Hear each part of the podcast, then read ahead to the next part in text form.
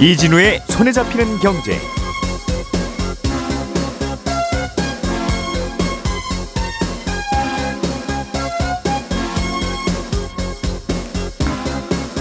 안녕하십니까 이진우입니다.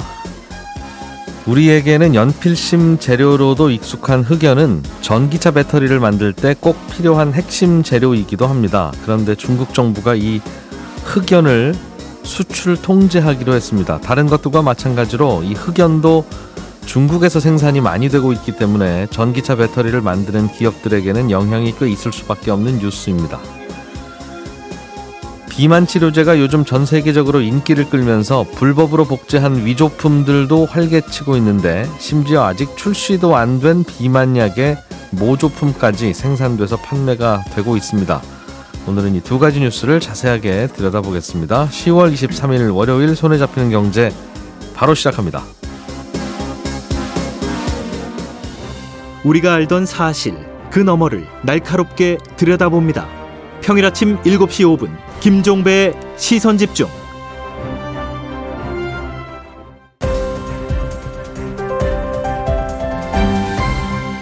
이진우의 손에 잡히는 경제. 네, 월요일 아침은 MBC의 양효걸 기자 그리고 언더스탠딩의 안승찬 기자 이렇게 두 분과 함께합니다. 두 분 어서 오십시오. 안녕하세요. 자, 양효걸 기자가 준비해 오신 중국 정부의 흑연 수출 통제 이 뉴스부터 좀 들어보죠. 네. 흑연을 수출하다가 중국 정부가 갑자기 안 하기로 한 거예요? 일단 어, 수출 통제 품목에 포함을 시킨 거고요. 오는 12월부터 까다로워질 수가 있습니다. 아, 음. 최근 이제 중국 상무부와 해관 총서 그러니까 우리로 치면 세관에서 이 흑연을 수출 통제 품목에 넣고 12월 1일부터 시행하기로 한 거거든요. 음. 일단 흑연은 2차 전지 음극재의 핵심 원료인데다가 우리가 수입하는 흑연 중에 중국산 비중이 90%를 훌쩍 넘기 때문에 음. 이번 조치로 상당한 타격을 입을 수 있다는 전망이 나오고 있습니다. 어, 지난달 초에 우리나라 배터리 업체들의 양극재 수출액은 크게 늘고 있지만 이렇게 번 돈이 주원료인 리튬을 대는 중국으로 더 빠져나간다 이런 소식을 음. 전해드렸었는데 중국에서 리튬 사와서 만드는 거니까. 네. 음. 이 당시 중국이 음극재까지 까다롭게 통제하면 힘들어질 거다 이런 업계의 예상이 있었는데 이번에 음극재 재료인 흑연을 중국이 수출 통제에 넣은 겁니다. 흑연이 배터리에서 무슨 역할을 해요? 배터리 못 만들어요? 흑연 없으면? 네, 지금 현재 산업 구조로는 좀 어렵고요. 필요한 이제 핵심 광물이기 때문에 사실 음. 아, 2차 전지 배터리의 핵심 구성품은 네 가지로 나눕니다. 양극재와 음극재, 전해질, 분리막으로 나뉘는데 예. 보통 리튬이온 배터리는 양극에 있던 리튬 이온이 음극으로 이동하면서 충전이 되는데 음. 이렇게 저장했다가 방출하면서 전기가 흐르거든요. 음극으로 보냈다가 다시 이제 다시 양극으로 보냈다가 네, 충전 할 때는 음극으로 보냈다가 네. 자 전기 필요해 그럼 다시 양극으로 보냈다가 맞습니다. 피처하고 캐처가 이제 공 왔다 갔다 하듯이 맞습니다. 그래서 음. 흑연이 만약에 품질이 나빠서 음극에 문제가 생기면 양극에서 넘어오는 이온을 충분히 받아내질 못합니다. 그러면 음. 배터리 성능이 나빠질 수밖에 없고요. 투수하고 포수 중에 하나가 무너진다는 거군요. 맞습니다. 음. 그리고 뭐 실리콘 등 이제 차세대 이제 재료가 있긴 하지만 아직은 양산화 체계는 아니다. 그럼 정리하면 음극재가 배터리의 충전 속도와 수명을 좌우하는데 그 중에 이제 흑연이 가장 많이 쓰이고 예. 지금 기술로서는 이제 대량 생산이 가능하다는 거고요. 음. 흑연에는 천연과 인조가 있는데 천연은 가격이 싼 대신에 효율이 좀 떨어지고요. 인조 흑연은 천연보다 수명이 길고 출력이 좋은데 대신 더 비쌉니다. 보통은 인조가 싼데 이, 이 흑연은 천연이 싸군요. 맞습니다. 어. 이뭐 부풀어오는 부작용이나 이런 것들이 없기 때문에 네. 인조가 비싼데 예. 우리는 천연 인조 모두 중국산 비중이 90%를 넘습니다. 음.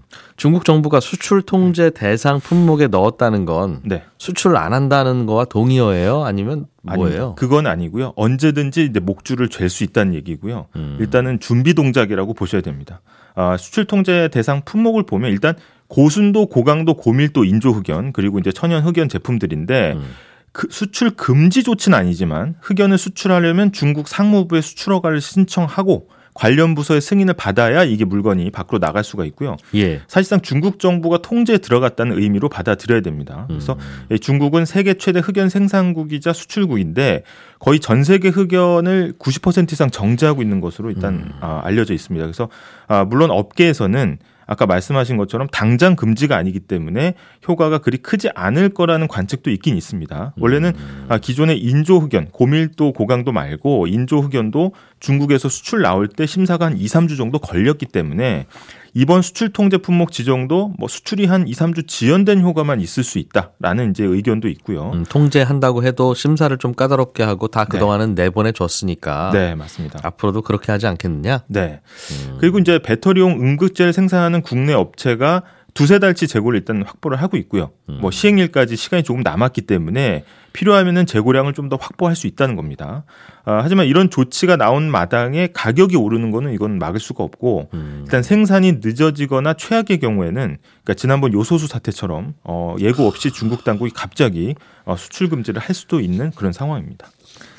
이게 겪어보니까 네. 겪어보니까 차라리 수출 통제 오늘부터 합니다. 수출 금지예요라고 하면 네, 자 이제 흑연을 어디서 구할지 러시아로 가면 있을지 어디 갈지 빨리 다른데 한번 가보자가 맞습니다. 돼서 구해지는데 이렇게 목줄 죄면서 주기도 하면서 안 주기도 하면서 이러면 네, 다른 데를 찾기도 애매하고 찾았다 싶으면 중국산 흑연 들어오고 맞습니다. 그래서 이게 우리가 더 힘드는 것 같아요. 오히려 네, 이러는 뭐 게. 비축량을 늘린다고 해도 이거를 음. 언제까지 늘릴지도 기약이 없는 그러니까 거고. 비싸게 사서 재고 쌓아놨더니 또 이제 슬슬 풀어주면 또 재고 쌓아놓은 기업만 바보 되는 거고 비싸게 샀으니까 맞습니다. 네. 이거 참. 왜 갑자기 수출 통제 품목에 넣었는지는 좀 추정이 되고 있습니까? 일단 이번 조치도 미국 제재에 대한 맞불 형태다라는 거고요. 음. 업계에서 사실 가장 우려하는 게 이 부분이거든요. 그러니까 중국의 자원 무기화가 점점 노골화하는 신호탄이다. 그래서 지난 8월에는 중국이 이 반도체와 태양광 패널에 쓰이는 게르마늄, 갈륨도 수출을 제한했는데 음. 사실 가를륨하고 게르마늄은 막 그렇게 타격은 없었습니다. 그래서 어뭐 권투로 치면은 뭐 잽이었다라고 음. 이제 보면 이번 조치는 사실 미국이 첨단 반도체 장비 수출을 옥죄면서 이제 어 맞불 성격이었던 게 게르마늄 갈륨이었다면 예. 이번에는 이제 낮은 사양의 AI 반도체를 이제 중국 수출 금지한 직후에 흑연을 이제 아, 서로 상호주의에 따라서 네. 당신들이 펀치 하나 날리면 네. 우리도 유사한 거 하나씩 던질 거다. 맞습니다. 음. 근데 이번엔 잽이 아니라 이제 한 방이다. 뭐 이런 이야기들이 나오고 따라서 이제 앞으로 두사 두 나라 사이가 이제 반전되지 않는 한 긴장 관계 계속되면 현재 산업용 핵심 광물을 지금처럼 하나하나 이제 무기화할 수 있다는 겁니다. 그래서 유럽 연합 그러니까 EU 보고서에 따르면 중국이 산업용 핵심 원자재 50여 개 가운데 30개가 세계 시장 점유율 1위거든요. 그러니까 지금 상황을 정리하면 중국이 수출 광물 리스트를 덜 민감한 것부터 민감한 것까지 쭉 써놓고 미국이 제재를 할 때마다 하나씩 이 대응 수위를 올려가고 있다 이런 분석이 나오고 있습니다. 그래서 예. 서방의 제재가 아주 심해지면 중국이 희토류라든지 아니면 희소금속 수출 통제까지 이제 내놓을 수 있다 이런 해석이 나오는 거고요. 이 흑연이라고 하는 게 네. 땅 파면 나오는 거 아닙니까? 이게 맞습니다. 뭐 연필심 올려다 보니까 네. 어, 어디든지 있을 것 같은데 이게 중국에만 있어요? 아닙니다. 이게 중국이 한 15%에서 20%전 세계 매장량의 이제 그 정도를 차지하고 음. 있는데 더 많이 묻혀 있는 나라들도 있습니다. 그래서 예. 터키나 브라질은 20% 훌쩍 넘겨서 이제 묻혀 있는데 아, 다만 우리가 주의해야 되는 거는 제조 과정을 거친, 그러니까 정제를 거친 천연 흑연은 중국 점유율이 아. 65% 정도로 꽉 잡고 있습니다. 그래서 사실은 이게 이제 중국의 어떤 환경 규제라든지 이제 어, 어떤 산업 규제가 아, 딴 데보다는 선진국보다는 좀 느슨하기 음. 때문에 정제나 이런 쪽에 가격 경쟁력이 있는 거고요. 아, 배추는 전 세계 어디서 나오지만 김치는 코리아만 만드는 뭐 그런 느낌하고 비슷하군요. 맞습니다. 이 채산성을 음. 맞출 수 있는 데가 많지가 않은 겁니다. 그래서 음. 이 중국이 배터리 공급망의 허점을 이번에는 좀 정확하게 찔렀다 이런 평가도 나오고 대부분 이제 자원 무기화라고 하면 양극재 쪽에 관심이 좀 쏠려 있었거든요. 예. 근데 어, 상대적으로 대비가 취약한 흑연을 들고 나왔다라는 거고 지금 이제 흑연까지 광물 범위가 넓혀지면서 피해받는 산업군도 확대되고 있습니다. 흑연이 이 철강 업계에서도 중요하게 쓰이거든요. 그래서 전기로 재련에 사용되는 핵심 소재, 이제 전극봉의 원료로 사용되는데 지금 국내 철강사들은 일본산 전극봉을 쓰고 있는데 음. 이 일본 전극봉 생산 업체가 이 중국에서 흑연을 들여오기 때문에 결국 돌고 돌아서 우리 산업까지 간접적으로도 영향을 준다는 겁니다. 이게 고철 녹여서 철, 철강 만드는 회사들도 네, 이게 꼭 필요하군요. 네 맞습니다. 그런데 이게 미국 조치에 대한 반작용 내지는 저항이라면 네. 미국이 이 AI 반도체 수출 통제를 풀어야 중국도 흑연 통제를 풀 거 아니겠어요? 맞습니다. 그래서 이게 안 끝날 것 같은데. 쉽게 안 끝난다는 이야기가 나오고 있고 벌써 이제 미국의 첨단 산업 수출품 제재에 대한 중국의 반격 또 미국의 재반격이 이어지면서 피해 분야가 좀 넓어지고 있습니다. 이게 미국이 중국으로 넘어가는 저사양 반도체 수출까지 통제하자마자 이 중국에서 엔비디아 최고 성능 그래픽 처리 장치 그러니까 GPU의 한 모델 가격이 어, 3배 가까이 폭등했다는 소식이 전해졌고요. 음. 중국 내 온라인 쇼핑몰에서도 아예 자취를 감췄다라는 이야기가 나오고 있거든요. 그래서 예. 어, 이게 상황이 계속해서 앞으로 좋아질 기미는 보이지 않고 있다. 그래서 어, 우리도 대응은 하고 있는데 어, 흑연 분야도 최근 이제 인조 흑연 국산에 성공은 했습니다. 그래서 중국 의존도 좀 낮출 수 있지 않겠느냐 이런 기대도 나오고 내년에 이 이제 공장이 돌기 시작하는데 그걸 좀 빨리 앞당겨서 좀 해보자라는 것도 있고 비축량도 좀 늘려보자. 그래서 이제 겨울을 대비하자 이런 구상인데 모든 소재에 대해서 이렇게 또 할 수는 없는 거고요. 결국 이런 공급망 붕괴가 어떻게 수입은 어디서 해오겠지만 전체적인 생산 원가 상승으로 이어지는 거는 막기가 음. 어려울 것으로 보입니다. 이게 기술적으로 할 수 있다고 쉽게 되지가 않더군요. 예전에 이런 일 하는 거 보니까 네. 이게 진짜 앞으로 중국이 절대 흑연 수출 안 한다는 게 확실하면 아예 딴 길을 찾아볼 아예 텐데. 딴 길을 찾아서 저 회사 흑연 만들 수 있다고 하니까 저 회사 설비 투자 좀 하라고 하세요라고 하고 그 회사도 설비 투자 할 건데 네. 이러다가 6개월 만에 중국이 다시 뭐 흑연 수출 시- 다시 시작합니다 그러면 괜히 설비 투자했던 저 회사는 바보 되는 건데 맞습니다. 저걸 그렇다고 나라에서 할 수 있는 것도 아니고 민간 업체가 리스크 안고 하자고 하니 그 흑연 팔아서 얼마나 번다고 그걸 우리가 공장을 세웁니까라고 할때 네. 이게 참 답이 안 나오는 문제가 되더군요. 네. 그리고 이 미국을 정조준한 건데 또 우리나라 산업계가 가장 큰 피해를 입고 있어서 그런 부분도 좀그 그러게요. 음. 하겠습니다. 참 걱정스러운 뉴스들이네요. 장 기자님, 네. 요즘 미국에서 불법 비만약이 활개치고 있다는 소식이네요. 그렇습니다. 음. 예, 노보 노디스크가 만든 이제 위고비라는 비만 치료제가 지금 제일 유명한데 예. 요게 뭐 약값이 좀 비싸요. 우리로 치면 한 달에 뭐 100만 원, 200만 원 가량 들고 음. 보험도 잘 안 된다고 하니까 미국에서 이거 불법 복제약 어, 찾는 사람들 굉장히 늘었거든요. 복제약. 복제약 그렇습니다. 음. 근데 이 위고비는 현재 이제 이 약을 찾는 사람들이 너- 너무 많아서 지금 이게 인기 제일 높은 약입니다. 최신 약이 위고비죠. 예, 그렇습니다. 노보 노디스크라고 하는 덴마크 회사가 만들었다는. 그렇습니다. 예. 근데 이게 이제 미국에서 이 FDA가 이 약품은 지금 공급이 부족하다 이렇게 공식적으로 선언을 했어요. 예. 미국에서는 어, FDA가 공식 공급 부족을 선언하면 복제약을 만들 수 있도록 허용을 하는 제도가 있습니다. 아 이게 성분은 공개돼서 맘 먹으면 만들기는 하나 봐요. 그렇습니다. 그러니까 예, 이제 시장이 예. 열렸다고 생각하고 지금 너도 나도 음. 복제약을 만들기 시작한 게 이제 시발점이 됐는데 위고비는 워낙 유명하고 이미 시판된 약이니까 음. 복제약이 만들어지니까 이해가 되는데 지금 사실 조금 특이한 상황인 거는 아직 시중에 출시되지도 않고 현재 임상 중인 비만약까지 지금 복제약이 활개치고 있다. 아. 요거는 정말 불법이거든요. 그러니까 지금 미국의 제약회사인 일라이 릴리가 지금 3세대 비만약을 만들고 있는데 음. 현재 임상 2상까지만 진행이 됐거든요. 근데 아직 최종 승인 되려면 뭐 2025년 몇 년 남았는데도 음. 불구하고 이 약에 대한 불법 복제약이 판매되고 있는데 그 이름 따서 판다는 거네요. 그렇습니다. 그래서 아이폰 17을 지금 파는 거하고 비슷한 느낌이군요. 그렇습니다. 뭐 심지어는 뭐 페이스북, 인스타 이런 SNS에 음. 대놓고 광고하기도 하고 그래서 FDA가 발견할 때마다 뭐 경고 보내고 사이트 폐쇄하고 하고 있습니다만 워낙 우후죽순으로 지금 생기고 있는 분위기라고 하는데 예. 시판되지 않은 약에 대해서 이렇게 불법 복제약이 대규모로 음. 유통되는 건 뭐 전례가 없는 일이어서 그만큼 사람들이 관심을 갖고 있고 그렇습니다. 아직 시판되지 않은 거지만 꽤 유명하다. 그렇습니다. 아, 그러니까 그 이름 붙여서 파는 거 아니겠어요? 그렇습니다. 음. 야, 이렇게 불법 복제약이 나올 만큼 인기가 좋다는 뜻도 되고 이게 원래 당뇨 약이라서 당뇨 네. 환자들이 써야 되는데 네. 다들 비만 환자들이 갖다 쓰는 바람에 당뇨 환자들은 쓸 약이 없다고 뭐 그런 그런 상황이. 나더군요. 음. 예.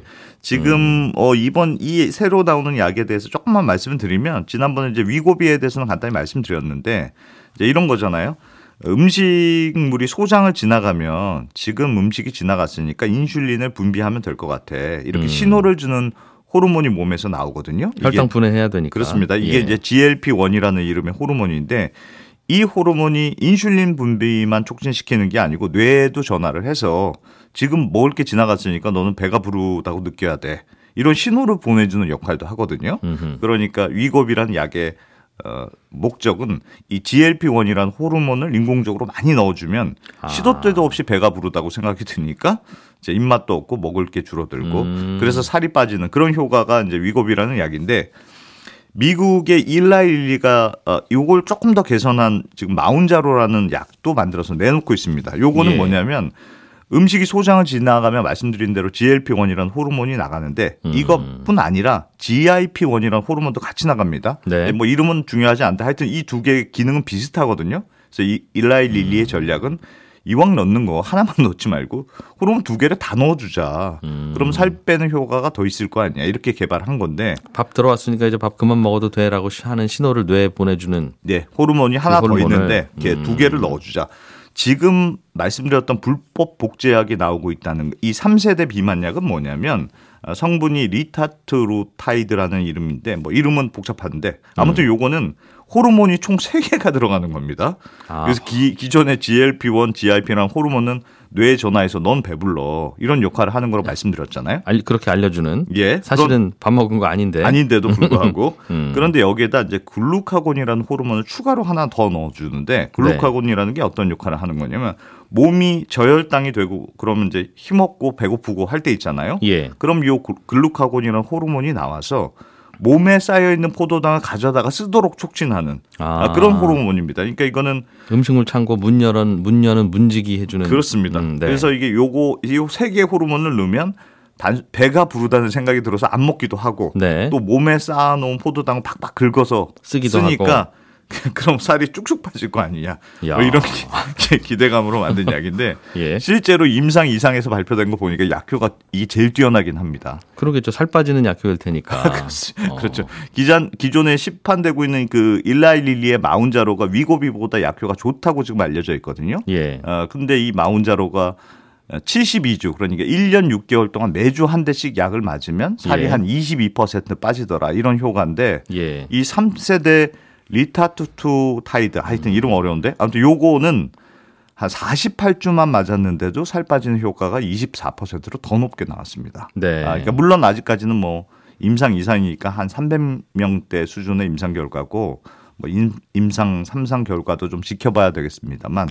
또 뭐 메스꺼움이라든가 설사, 구토, 변비 이런 부작용도 한 3분의 1 정도 나타나더라. 이런 음. 문제를 해결해야 하는 문제도 있습니다만 그럼에도 불구하고 살 빼는 효과가 워낙 강력하기 때문에 음. 지금 이 요거 실제로 나오면 비만 치료제를 석권하는 거 아니냐 이런 기대감도 있고 그래서 출시도 안 됐는데도 발표된 논문만 보고 지금 비슷하게 만든 불법 복제약이 막 음. 시장에 돌아다닐 정도로. 음, 매우 이상 현상이 나타나고 있습니다. 야, 이런저런 신약들이 나오면서 앞으로 비만약 시장은 더 커진다. 원리가 밝혀졌으니 그렇습니다. 뇌에다 전화하는 게 전부인 거면 우리도 만들어 보겠다. 그렇습니다. 아, 라는 걸 텐데. 네, 지금 전 세계 비만 치료제 시장이 한 3조 원쯤 되는데 예. 이게 뭐 몇 년 내에 10배, 20배 올라갈 것으로 지금 예상이 되고 있거든요. 그만큼 음. 사람들 살 빼는 거에 관심이 많다는 뜻이고 예. 특히 일라일릴리가 특히 주목되는 회사인데 이 여기는 비만약에 진짜 올인하는 분위기입니다. 몇 음. 달 전에 버사니스라는 그 바이오 회사를 우리 돈으로 2조 4천억 원 주고 현금 주고 샀거든요. 일라일릴리가. 아니, 그럼 현금 주고 사 지금 회사들끼리 카드 수준 그렇습니다. 없죠. 그렇습니다. 네. 이 인수한 회사도 비만약 개발하는 회사인데 음. 이 인수한 회사는 뭘 개발했냐면 원래는 근육 감소증 치료제를 개발하던 회사였어요. 예. 근데 약효가 잘 안 나와서 접으려고 하다가 요것도 우연히 이게 이상하게 살을 빼는 아. 효과가 있더라. 그래서 그러니까 이게 근육 감소증이 사실은 뭐 근육을 감소하고 지방을 늘리는 기능이 예. 지방을 빼는 효과가 있더라. 이런 게 발표 아, 음. 발견이 돼서 임상 결과를 보면 한 48주 투약했더니 체지방이 20% 정도 빠지더라. 이런 결과가 나온 상황입니다. 이거는 원리가 조금 다른 그렇습니다. 비만약인가 봐요. 그렇습니다. 그래서 야. 요거는 지방을 빼는데 집중하는 약이. 그래서 음. 일라일리의 전략은 3세대 비만약으로 최대한 먹는 거 줄이고 예. 여기다가 이번에 인수한 근육 감소 치료제 요거까지 같이 투여하면 지방만 살도 빠지고. 빠지고 지방도 빠지고 예, 세상에. 이런 토탈 비만약 회사가 되겠다는 포부고 그래서 예. 요즘 일라일리가 어, 음. 주가에도 이런 기대감이 굉장히 반영돼 있거든요. 1년 사이에 주가가 거의 60% 정도 올랐고 예. 그러면서 존슨 앤 존스를 누르고 일라이 릴리가 현재 시가총액 기준으로 세계 최대 제약회사가 됐는데요. 요 앞으로 비만약 시장을 누가 석권하느냐 이거에 따라서 제약 시장의 판도가 달라지지 않을까 생각이 됩니다. 예. 광고 잠깐 듣고 저희는 친절한 경제로 이어갑니다.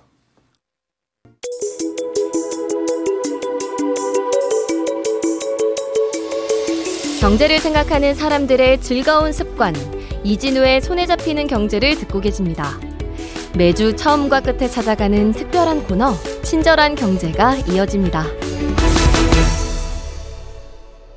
네, 오늘은 청취자 정혜확 씨가 저희 손경제 게시판에 올려주신 질문입니다.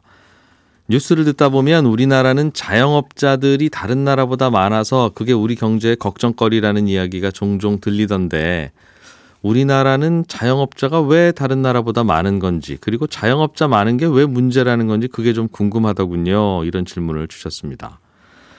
통계를 보면 우리나라는 전체 취업자 4명 중에 1명이 자영업자입니다. 아, 취업자 7명 중에 1명이 자영업자인 게 OECD 평균이니까 우리나라는 자영업자가 확실히 많은 편이고요. 일본이 10명 중에 1명, 미국은 거의 20명 중에 1명만 자영업자니까요. 우리가 많기는 많은 거죠. 우리나라는 노후 대비가 잘 안 되어 있는 고령 인구가 많다 보니까 다른 선진국 같으면 그냥 집에서 쉬면서 연금 받을 나이에 우리나라는 무슨 장사라도 하는 경우가 많아서 많기도 하고 그러나 또 근본적인 이유는 회사원 일자리가 부족해서 그렇습니다. 사람들이 먹고 사는 방법으로 선택할 수 있는 건 자영업자 아니면 회사원인데 이제 회사원 일자리가 부족하니까 자영업자가 많은 거죠. 그럼 다른 선진국들은 많은 회사원 일자리가 우리나라는 왜 부족하냐? 우리나라가 자영업을 하는 영역, 뭐 예를 들면 식당, 옷가게, 편의점, 부동산 중개업, 약국, 문방구, 철물점, 화장품 가게 등등 이런 게 생각해 보면 다른 선진국들은 큰 기업들이 하는 영역이 많거든요. 그런데 우리나라는 이런 걸 기업들이 안 하고 그냥 개인들이 합니다. 그러는 이유가 뭐냐고 기업들에게 물어보면 그런 영역에 대기업이 들어가서 좀 하려고 하면 동네 상권 침범한다. 대기업은 수출이나 해라. 그러면서 여론이 안 좋아지고 각종 규제를 하기 때문이다라는 답이 돌아오긴 하는데 뭐 그게 제일 큰 이유까지 아니겠지만 그런 측면도 있긴 있을 거고요. 자영업자가 많은 게 뭐가 문제냐면 그러면 경쟁력이 잘 안 생긴다는 게 제일 큰 문제입니다. 휴가 때 우리 국민들이 다들 해외로 나가려는 이유가 우리나라 관광지에 가면 전부 자영업자들이 숙박업도 하고 식당도 하고 하는데 자본들이 적다 보니까 다 고만고만하게 늘 하던 식으로만 하니까 시장이 커지지 않고 또 경제 위기라도 닥치면 다들 소규모 사업이다 보니까 자영업은 잘 버티지를 못해서 나라 전체가 집단적으로 어려워지는 그런 단점도 있습니다. 사실은 떡볶이 하나도 자꾸 연구 개발을 해야 나아지는데 하루 벌어서 하루 먹고 사는 떡볶이 집에서 연구 개발을 어떻게 하겠어요? 그러니까 떡볶이 맛은 30년 전이랑 지금이랑 똑같고 사 먹는 사람들 숫자도 매출도 비슷한데 또 그렇다고 대기업이 떡볶이 시장에 좀 진출해라라고 하기에는 또 생각하고 토론할 게 많죠. 아무튼 우리나라 자영업은 그런 상황입니다. 네, 질문 보내주신 정혜확 씨께는 저희가 준비한 기프티콘 보내드리겠습니다.